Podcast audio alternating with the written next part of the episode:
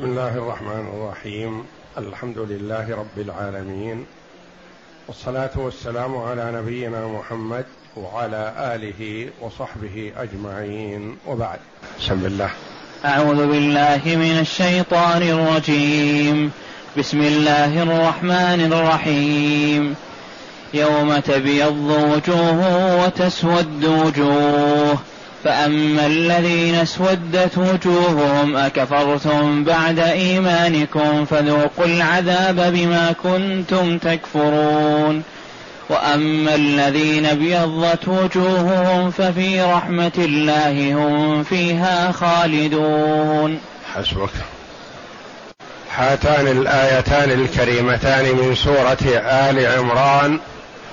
جاءتا بعد قوله جل وعلا ولتكن منكم أمة يدعون إلى الخير ويأمرون بالمعروف وينهون عن المنكر وأولئك هم المفلحون. ولا تكونوا كالذين تفرقوا واختلفوا من بعد ما جاءهم البينات وأولئك لهم عذاب عظيم. يوم تبيض وجوه وتسود وجوه. الآيتين. يوم تبيض وجوه وتسود وجوه. متى هذا؟ يوم.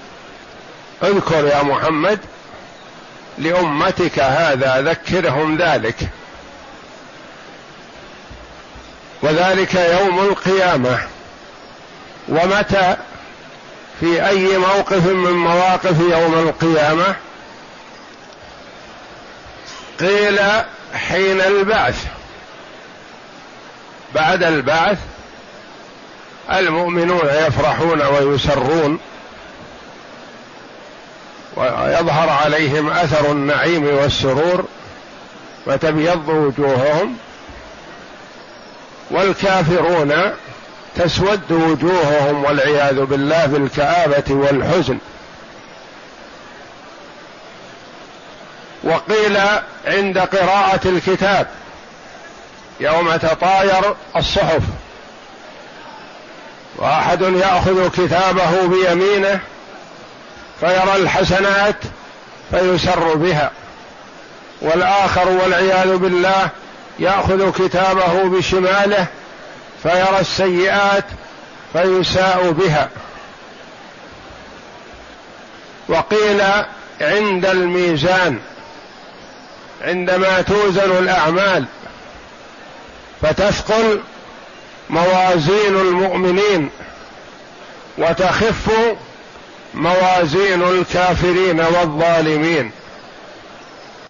وقيل عندما يؤمر بأهل الجنة إلى الجنة ويؤمر بأهل النار إلى النار والعياذ بالله. وبياض الوجوه واسودادها قيل هو تبيض فعلا وتكون بيضاء تتلألأ والأخرى مسودة مكفهرة سوداء وقيل هو ما يشعر به المؤمن من السرور والبهجة وما يشعر به الفاجر والكافر من الكآبة والحزن.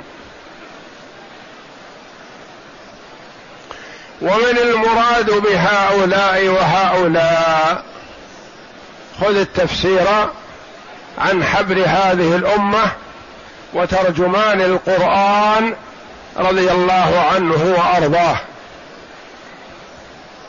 قال ابن عباس رضي الله عنهما تبيض وجوه أهل السنة وتسود وجوه أهل البدعة. لأنه أدرك رضي الله عنه طوائف من أهل البدعة من نفاة القدر. ولما ذكر له من ينفي القدر قال دلوني عليه. يقول وقد عمي رضي الله عنه كف بصره فقيل له ما تصنع به؟ قال لئن مكنني الله منه لأعضن أنفه حتى أقطعه ولألوين رقبته حتى أكسرها.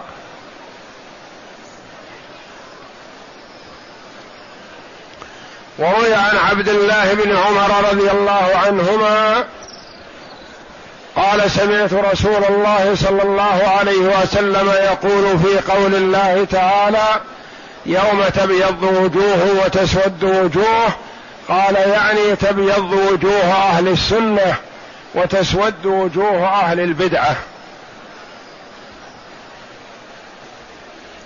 وفسره بعض التابعين رحمهم الله بقوله تبيض وجوه المهاجرين والأنصار. وتسود وجوه بني قريظة والنظير.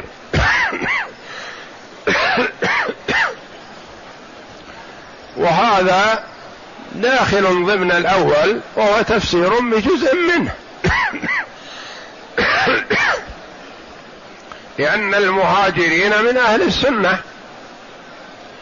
والقريضه والنظير كفرة فجرة من كفار اليهود.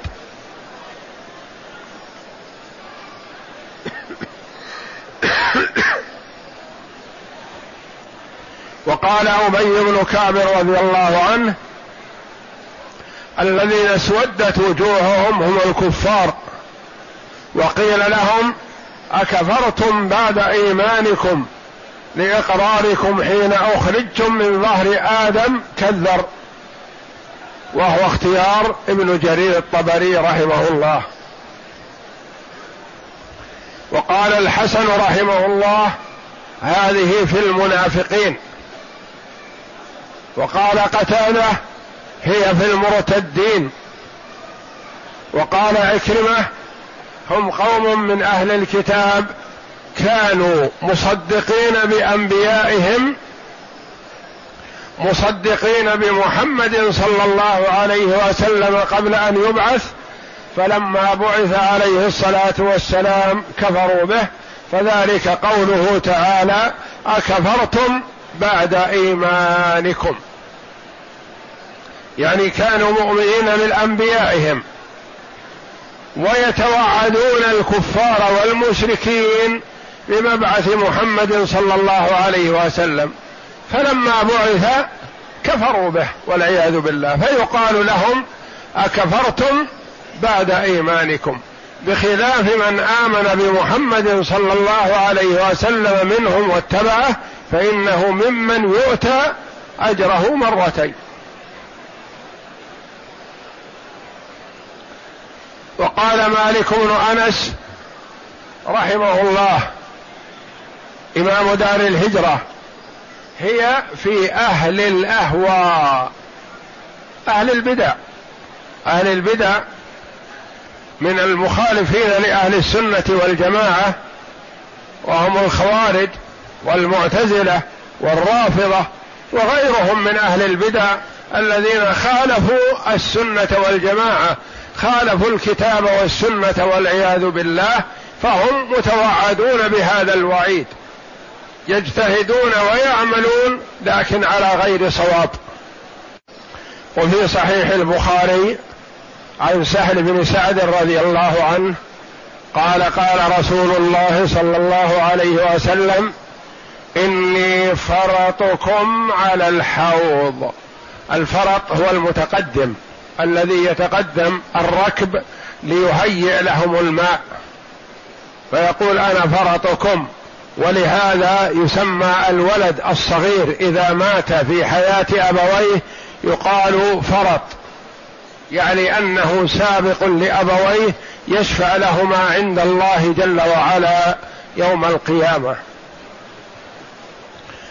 إني فرطكم على الحوض من مر علي شرب ومن شرب لم يظمأ أبدا ليردن علي أقوام أعرفهم ويعرفوني ثم يحال بيني وبينهم. قال أبو حازم فسمعني النعمان بن أبي بن, عي... بن أبي عياش فقال هكذا سمعت من سهل بن سعد فقلت نعم فقال أشهد على أبي سعيد الخدري لسمعته وهو يزيد فيها فأقول إنهم مني فيقال إنك لا تدري ما احدثوا بعدك. فأقول سحقا سحقا لمن غير بعدي. وأهل الأهواء وجدوا بعده صلى الله عليه وسلم على اختلاف مشاربهم السيئة. أدركهم بعض الصحابة وبعضهم جاء بعد الصحابة رضي الله عنهم في زمن التابعين. وكيف يقال يعرفهم صلى الله عليه وسلم ويعرفونه؟ يظهر عليهم أثر أنهم من أمة محمد باثار الوضوء. يقول هؤلاء من أمتي من أتباعي. فيقال إنك لا تدري ما احدثوا بعدك. ومن يذاد عن الحوض قد يدخل الجنة. لكن بعد بلاء وامتحان وتعب وعذاب. ما يقال إن من يذاد عن الحوض لا يدخل الجنة لا. هذا قول المكفرين بالكبائر. وأهل السنة والجماعة لا يكفرون المسلم بالكبيرة دون الشرك. أما الشرك فالله جل وعلا لا يغفره. وأما ما دون الشرك فهو يخطئ ويكون ظالم لنفسه ومعرض للعقاب وقد يذاد عن الحوض وقد يسقط في النار حينما يمر على الصراط ويكون سيره على الصراط حبوا أو زحفا أو نحو ذلك.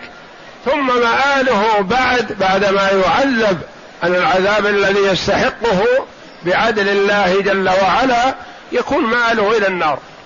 أما الخوارج ومن سلك مسلكهم من المعتزلة فهم يقولون صاحب الكبيرة لا يدخل الجنة أبدا وليس بهذا بصحيح. يقولون يعني من يذاد عن الحوض ما يدخل الجنة. أهل السنة والجماعة يقولون قد يذاد عن الحوض ويسود وجهه نوعا ما ثم مآله فيما بعد إلى الجنة لكن قد يطول الزمن وقد يقصر. وعن أبي هريرة رضي الله عنه أنه كان يحدث أن رسول الله صلى الله عليه وسلم قال يرد علي الحوض يوم القيامة رهط من أصحابي فيجلون عن الحوض فأقول يا ربي أصحابي فيقول إنك لا علم لك بما أحدثوا بعدك إنهم ارتدوا على أدبارهم القهقرى ينفي من ارتد المرتدين في زمن أبي بكر الصديق رضي الله عنه. من المرتدين من كانوا راوا النبي صلى الله عليه وسلم والتقوا به وارتدوا عن الإسلام رجع من رجع منهم ومنهم من قتل على ردته والعياذ بالله. ومنهم من مات على ردته والعياذ بالله. فمثل هؤلاء يذادون عن الحوض ويمنعون من وروده. قال رحمه الله والأحاديث في هذا المعنى كثيرة. فمن بدل أو غير أو ابتدع في دين الله ما لا يرضاه الله ولم يأذن به الله فهو من المطرودين عن الحوض المبعدين منه المسود الوجوه وأشدهم طردا وإبعادا من خالف جماعة المسلمين وفارق سبيلهم. ومثل رحمه الله بالخوارج والمعتزلة والرافضة وغيرهم ممن خالفوا السنة والجماعة فالويل لهم كل الويل والعياذ بالله. وإن تسموا باسم الإسلام وهم لا يخرجون من الإسلام ببدعتهم هذه إلا من أتى ببدعة مكفرة. فبعض البدع تكفر صاحبها تجعل صاحبها كافر. وبعض البدع لا تكفر صاحبها. يكون مبتدع لكن ما يقال عنه إنه كافر. وأهل السنة يفرقون بين هذا وهذا. ويخطئون من خالف السنة والجماعة ولا يكفرون أحدا منهم إلا بعد استتابته ودعوته إلى الحق. ثم إذا كانت بدعته مكفرة. تسبب الكفر. وقد يستمر على بدعته ولا يقال عنه إنه كافر لأن البدع تتفاوت كبرا وصغرا وعظمه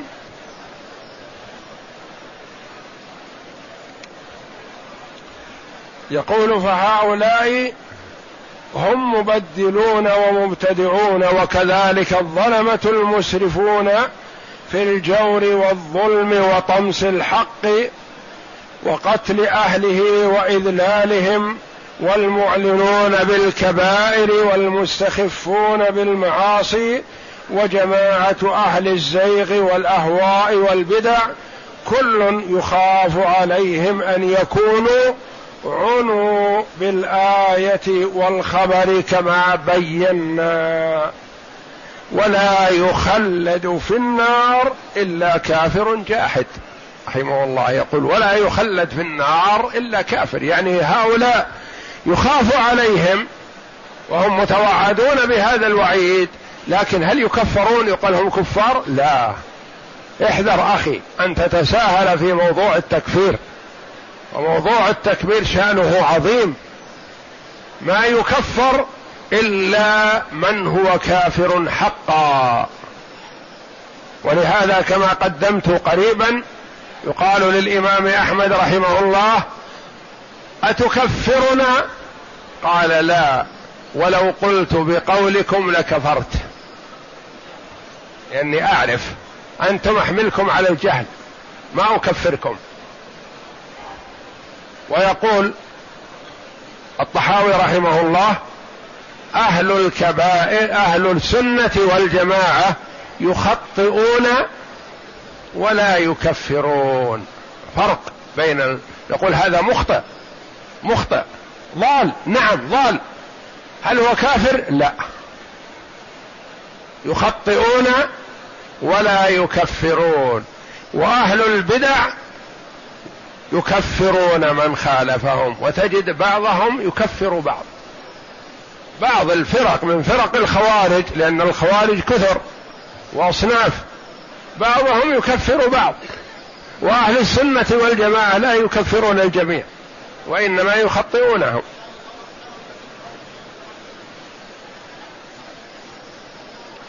يقول القرطبي رحمه الله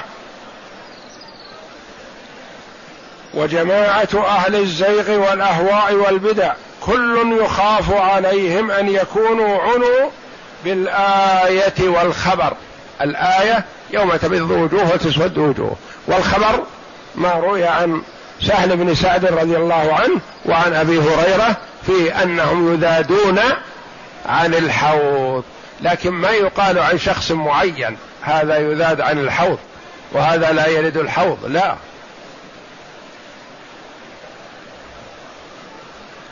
ولا يخلد في النار إلا كافر جاحد ليس في قلبه مثقال حبة خردل من إيمان. وليس خاصا بأهل الأهواء وحدهم بل كما قال ابن القاسم رحمه الله وقد يكون من غير أهل الأهواء من هو شر من أهل الأهواء. قد يكون المرء ليس من أهل الأهواء من أهل السنة. من حيث المعتقد. لكنه شر من أهل الأهواء سفاك للدماء مؤذن للمسلمين متعرض لهم. هذا عليه خطر عظيم ولا يقال عنه إنه من أهل الأهواء لأن أهل الأهواء أهل البدع. وأما الذين أبيضت وجوههم فأما الذين اسودت وجوههم أكفرتم بعد إيمانكم. يقال لهم توبيخ. أكفرتم بعد إيمانكم. ما المراد بأكفرتم بعد إيمانكم؟ كما تقدم قيل أنه إيمانهم إذا كان المراد أهل الكتاب فهم إيمانهم بأنبيائهم وإيمانهم بمحمد صلى الله عليه وسلم قبل بعثته ثم كفرهم بعد بعثته صلى الله عليه وسلم. وقيل أكفرتم بعد إيمانكم حينما استخرجهم الله جل وعلا من من ظهر آدم وقررهم بربوبيته وألوهيته فقالوا أقررنا.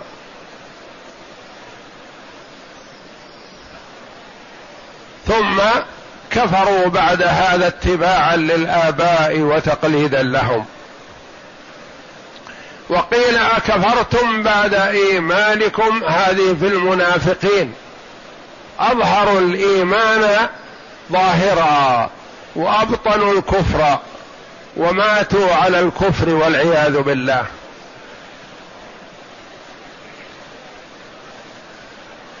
فذوقوا العذاب بما كنتم تكفرون. قال تعالى فذوقوا يعني ذوق يعني يدركونه. وكأنهم يأكلون العذاب أكلا يعني لا نجاة ولا محيص منه. وأما الذين ابيضت وجوههم ففي رحمة الله. انظر الفرق.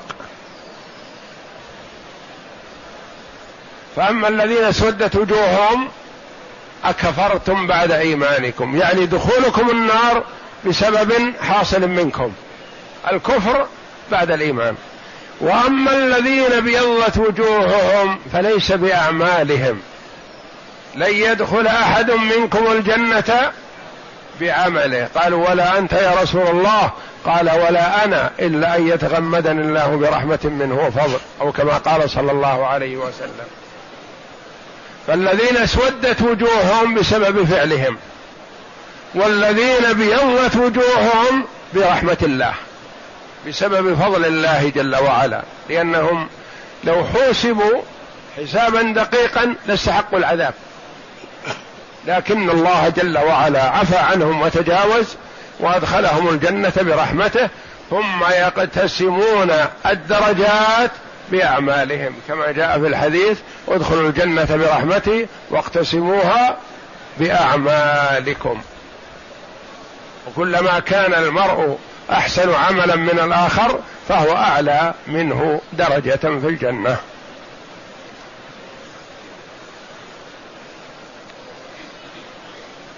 قد يقول قائل لما قدم الله جل وعلا الإخبار عمن اسودت وجوههم؟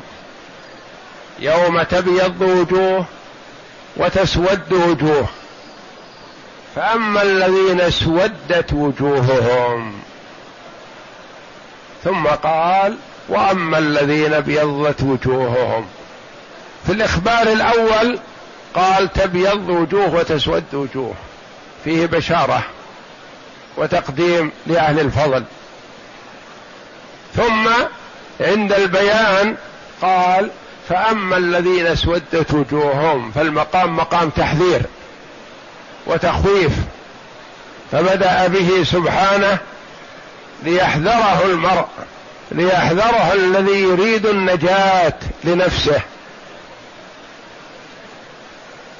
وليكون الكلام عنهم مواليا لذكرهم. لأنه قال تبيض وجوه وتسود وجوه ثم تحدث عمن اسودت وجوههم ليكون الكلام متوالي. وأما الذين أبيضت وجوههم ففي رحمة الله هم فيها خالدون. كانه والله أعلم أنهم اطمأنوا ببياض الوجوه. لما أخبر عنهم جل وعلا اطمأنوا ثم طمأنهم أنهم يدخلون الجنة برحمته وليس بأعمالهم.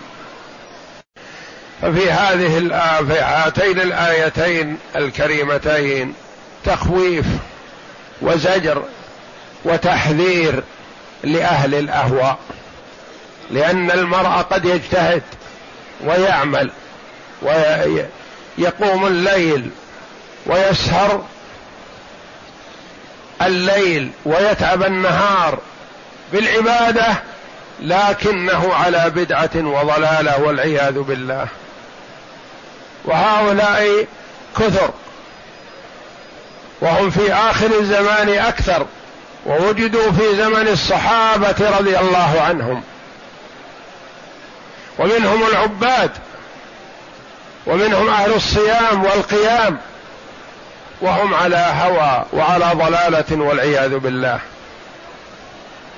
ينكرون ما أثبته الله جل وعلا لنفسه. ويثبتون له جل وعلا ما لم يثبته لنفسه ولا يرضاه لنفسه. وبالأهواء ضلوا وزاغوا والعياذ بالله مع ما عندهم من العلم. يعني أئمة أهل الضلال عندهم علم وعندهم عبادة وعندهم فقه لكنهم زاغوا عن الصراط المستقيم والعياذ بالله. نفوا عن الله جل وعلا ما هو يليق به وبجلاله ومثبت له في الكتاب والسنة. وعلى سبيل المثال عمرو بن عبيد عابد يقال عنه زاهد معلم يدرس في أحد المساجد فجاء إليه أعرابي ووقف عند حلقته.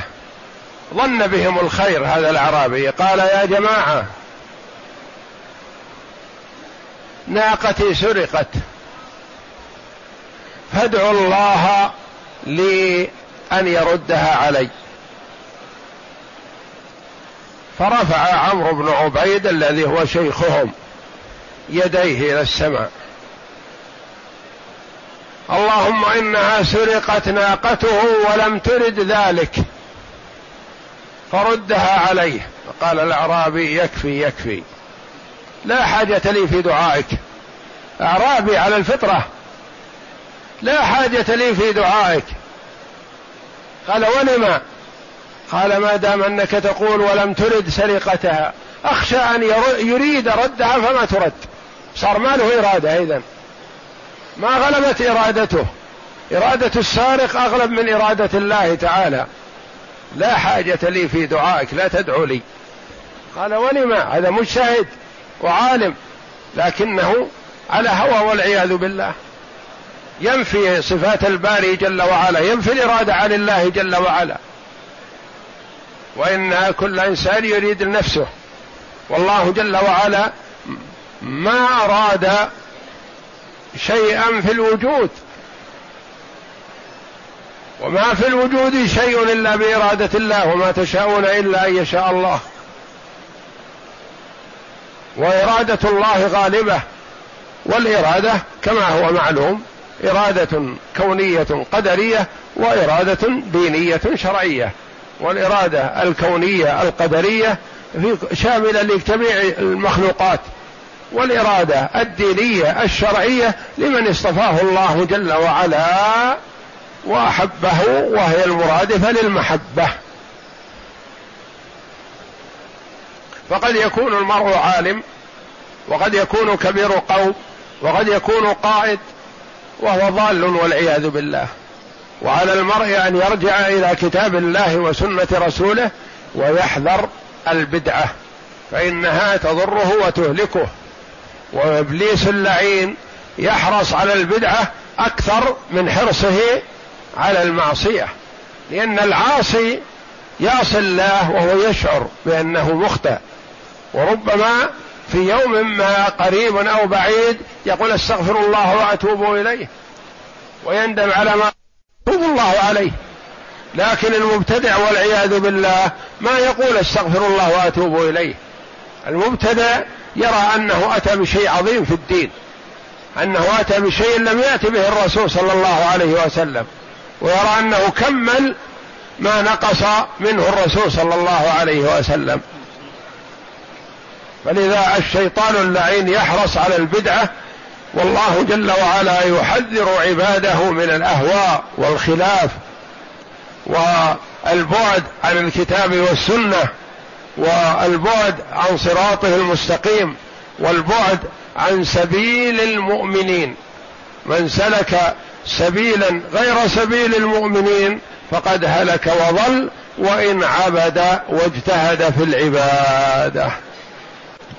يقول تعالى يوم تبيض وجوه وتسود وجوه يعني يوم القيامة حين تبيض وجوه أهل السنة والجماعة وتسود وجوه أهل البدعة والفرقة كما قال ابن عباس رضي الله عنهما في قوله تعالى فأما الذين اسودت وجوههم أكفرتم بعد إيمانكم؟ قال الحسن البصري وهم المنافقون. فذوقوا العذاب بما كنتم تكفرون وهذا الوصف يعم كل كافر. وقوله تعالى وأما الذين ابيضت وجوههم ففي رحمة الله هم فيها خالدون. يعني الجنة ماكثون فيها أبدا لا يبغون عنها حولا. والله أعلم. وصلى الله وسلم وبارك على عبده ورسول نبينا محمد وعلى آله وصحبه أجمعين.